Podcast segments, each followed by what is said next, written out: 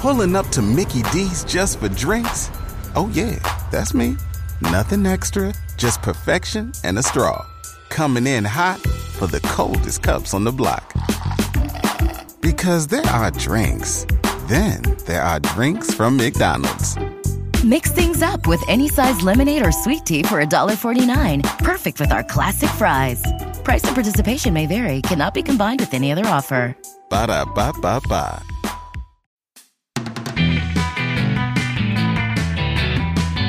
Hey, cuz, welcome to the next episode of How Good It Is. And today we're going to tap some wires in Kansas. Let's go, Jenna. How good it is. Hi there, I'm Claude Cole, and I'm proud to be amongst you. Let's do some one hit wonder trivia. This band, composed of five Mexican Americans, cut their one hit in their manager's living room in Bay City, Michigan, and they got the original label to press 500 copies for local stores and radio stations. The leader of the group promoted the record all over Michigan without ever revealing his real name or removing his sunglasses. What was the band? And what was the song which eventually became a national hit? I'll have that answer for ye near the end of the show. In 1968, Glen Campbell was still riding high on the wave of his success from the song By the Time I Get to Phoenix, which was written in 1965 by Jimmy Webb. Now, if you remember all the way back to episode 13, you remember that Jimmy Webb wrote MacArthur Park as a response to his breakup with Susan Horton, who eventually married Linda Ronstadt's cousin Bobby. Believe it or not, By the Time I Get to Phoenix was also a song based on Jimmy and Susan's breakup. And between Jimmy Webb's experience and that of the Buckinghams, whose biggest hits were also about a failed relationship with a woman named Susan, uh, well, I'm starting to wonder what it is with Susan's, at least back in the 1960s. Anyway, so Glen Campbell had a big hit with By the Time I Get to Phoenix, so he came back to Jimmy Webb looking for another song that specifically featured a place or a geographical location of some kind. Well, one fine day, Webb was driving through Washita County in southwestern Oklahoma, which at the time was very rural and very desolate. I don't know what it looks like now, but I need to lay out the picture then, right?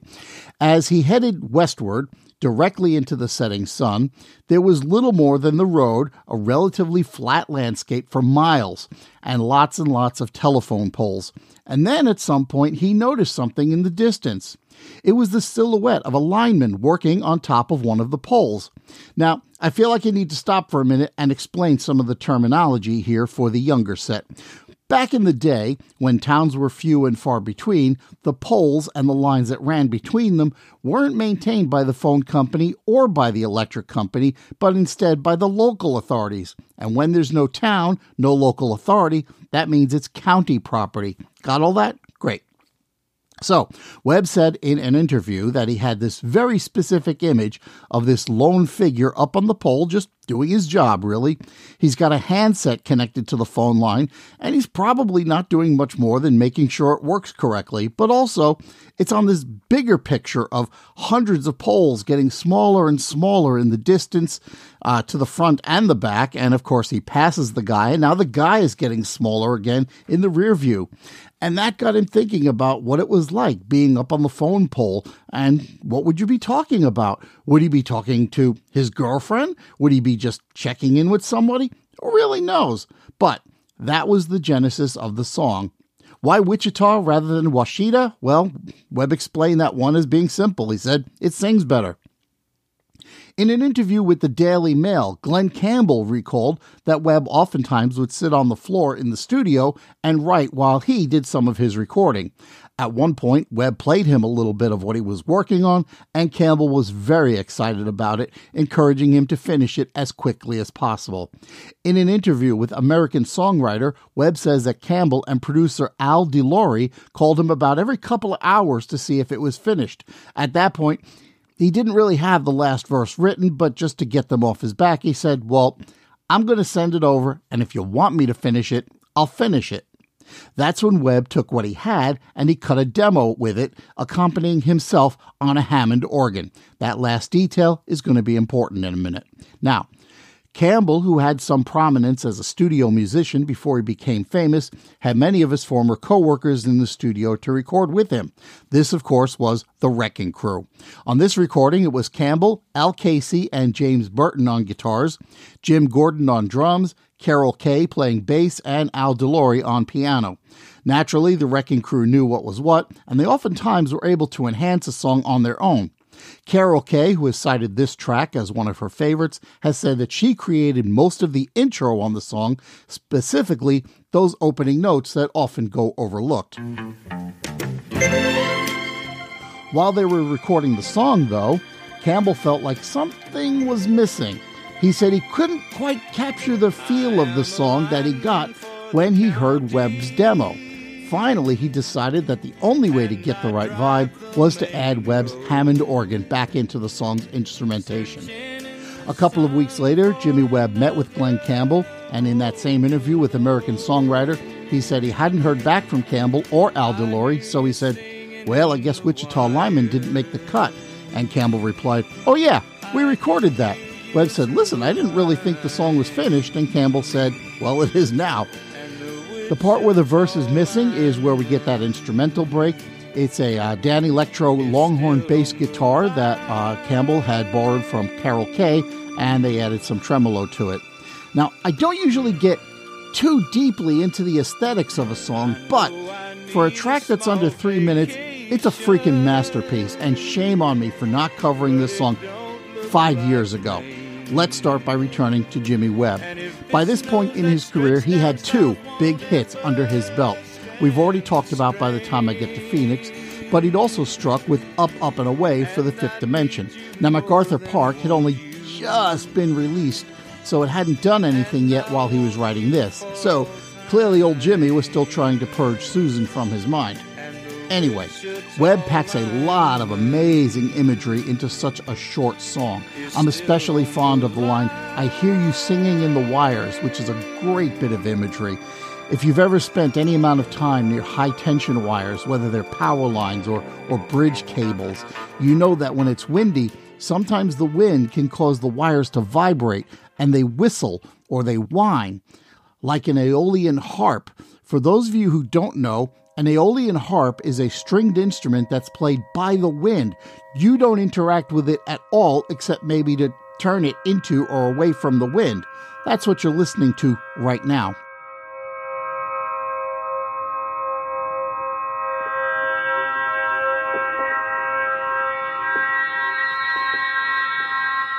But he also goes from that hopefulness of, I hear you singing in the wires, to the realization that it's really just the whine of noise in the lines, and his voice comes down again. The other vo- lyric that I really appreciate is the one that Campbell sings twice. And I need you more than want you, and I want you for all time. That's some serious wanting there. But it's not just Webb's lyrics at work, it's also how Campbell treats them, both with his singing and with the strings backing him up. You can feel the yearning that this guy is going through. It's also interesting to me that at the key moment, he switches to the third person, not saying, I'm still on the line, but rather, the Wichita lineman is still on the line, on the pole, and listening for some kind of sign. So from there, let's move to Campbell and his interpretation of the song. Campbell, well, the whole, the whole song really, it drifts around on various chords. Musically, it's in the key of F, but after the beginning, you never really hear that chord again. Plus, Campbell does these little key changes as he sings. For instance, when he sings, For another overload, it should sound weird, but it doesn't.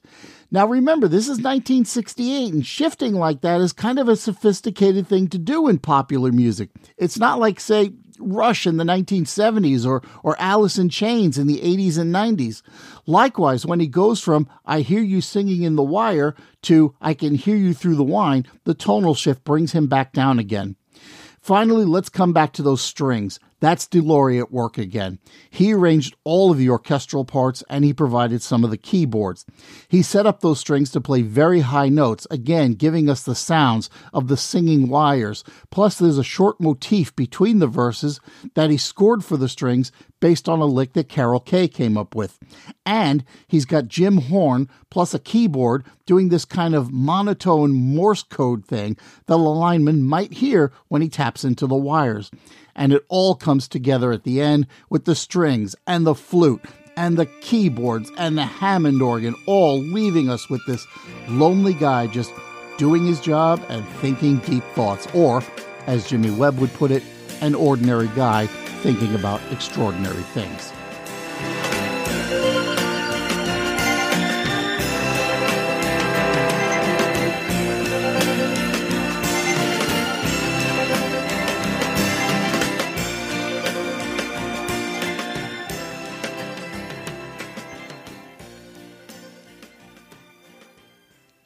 Wichita Lineman spent uh, 15 weeks on the Billboard Hot 100, peaking at number three on that chart. It was a number one song on the country chart and the adult contemporary chart. Outside the US, it was number one in Canada, number 10 in New Zealand, number 15 in Australia, number seven in the UK, and number 12 in Ireland, which came as a little bit of a surprise to me, largely because I thought country music was more popular in Ireland, but maybe that came later on. It's gotten lots of accolades as well, with Bob Dylan calling it the great.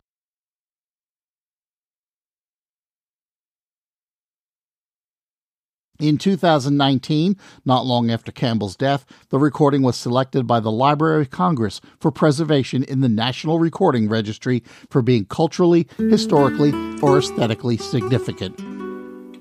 Cover versions? Oh, you bet there are cover versions.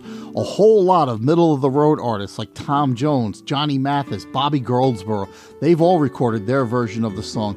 Jose Feliciano recorded an instrumental version of the song. That's what you've been listening to for the last minute or so.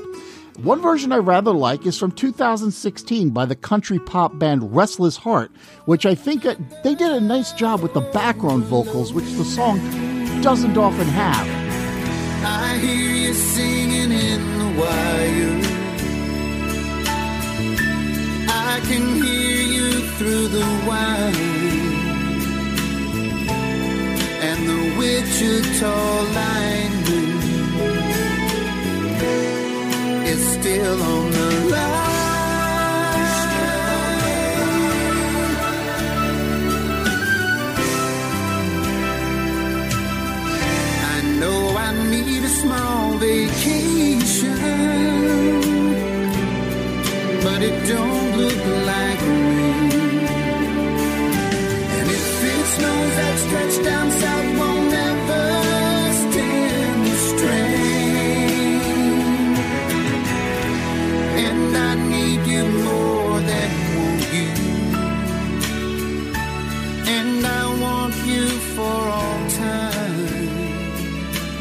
According to secondhandsongs.com, there are over 350 different recordings of this song, including versions in Norwegian, Swedish, Italian, German, French, and Finnish. Oh, I guess I'm Finnish now too. okay. Now it's time to answer today's trivia question. Back on page two, I asked you about the Mexican American band that recorded their hit single in their manager's living room. Then the lead singer promoted the record without ever telling anyone his real name or removing his sunglasses. Sounds pretty mysterious, right? The lead singer who also sang the song was named Rudy Martinez, and the song, which is considered one of the first garage band hits, features one of the most recognizable riffs on the Vox Continental organ.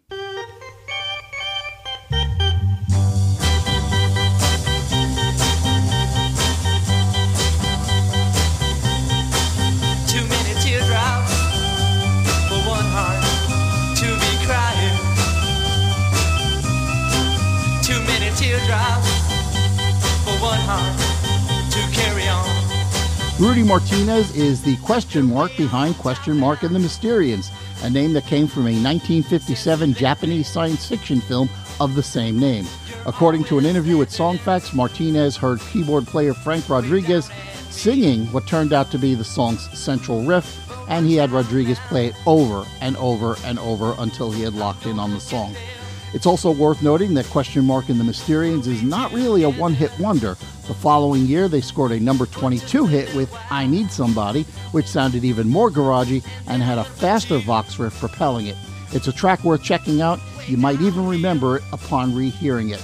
Also of note is that 96 Tears has never been released on a CD, or at least the version that you're used to hearing on the 45. It was never mastered to a CD. Anything you hear other than that original 45 is a re recording of the song. And that, cousin, is a full lid on another edition of How Good It Is. If you're enjoying the show, please take the time to share it with someone because sharing is caring, right? Also, if you'd be so kind, perhaps you could leave a rating or better yet, a review somewhere. And now you can support the show over at patreon.com slash how good it is. Don't forget, if you're a patron, you get a newsletter about 48 times a year, which is my little thank you for your support. Patrons also get a bigger slice of my life than they probably want, although nobody's really complained so far. The Aeolian harp sound comes from the uh, YouTube page Metal Marshmallow, which is a company dedicated to creating high end contact microphones. They're over at metalmarshmallow.com, and I've got my eye on one of their creations. So if you guys are hearing this, feel free to send me a sample. If you want to get in touch with the show, you can email me at howgoodpodcast at gmail.com, or you can follow the show on the social medias over at How Good It Is Pod. You can also visit, like, and follow the show's Facebook page at facebook.com slash how, how good it is pod. Or you can check out the show's website, howgooditis.com, where you might find a few extra bits. Thank you so much for listening. I'll talk to you next time. Good it is. Pulling up to Mickey D's just for drinks? Oh, yeah, that's me. Nothing extra, just perfection and a straw. Coming in hot for the coldest cups on the block. Because there are drinks, then there are drinks from McDonald's. Mix things up with any size lemonade or sweet tea for $1.49. Perfect with our classic fries. Price and participation may vary, cannot be combined with any other offer. Ba da ba ba ba.